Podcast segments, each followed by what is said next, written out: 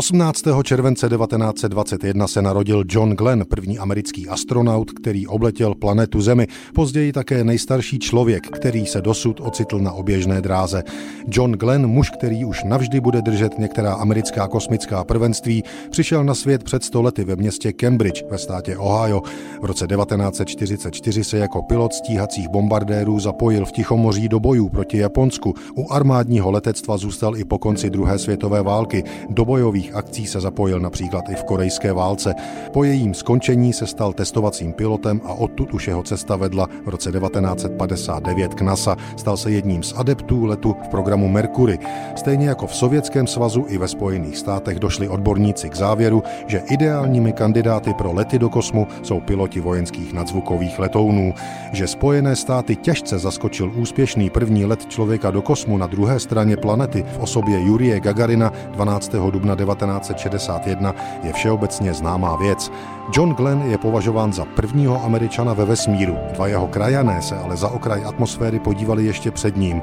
Takzvané suborbitální lety provedli jeho kolegové Alan Shepard 5. května 1961 a Virgil Grissom 21. července 1961.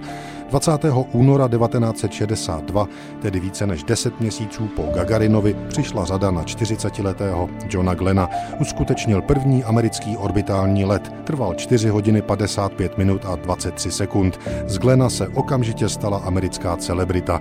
Jako národního hrdinu ho američané oslavovali podobně jako kdysi Charlesa Lindberga, letce, který jako první solo letem přeletěl v roce 1927 Atlantik. Po tragické smrti svého přítele prezidenta Johna Kennedyho Glenn z NASA odešel a vrhnul se na obchod a politiku.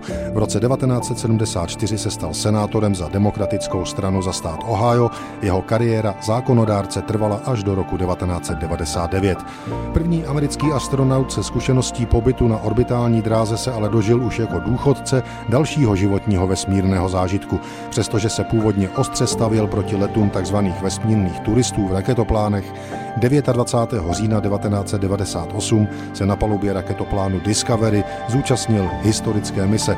Glenovi bylo 77 let a je tak dodnes nejstarším astronautem. Na míru mu byl postaven vědecký program, který studoval důsledky pobytu v beztížném stavu na starého člověka.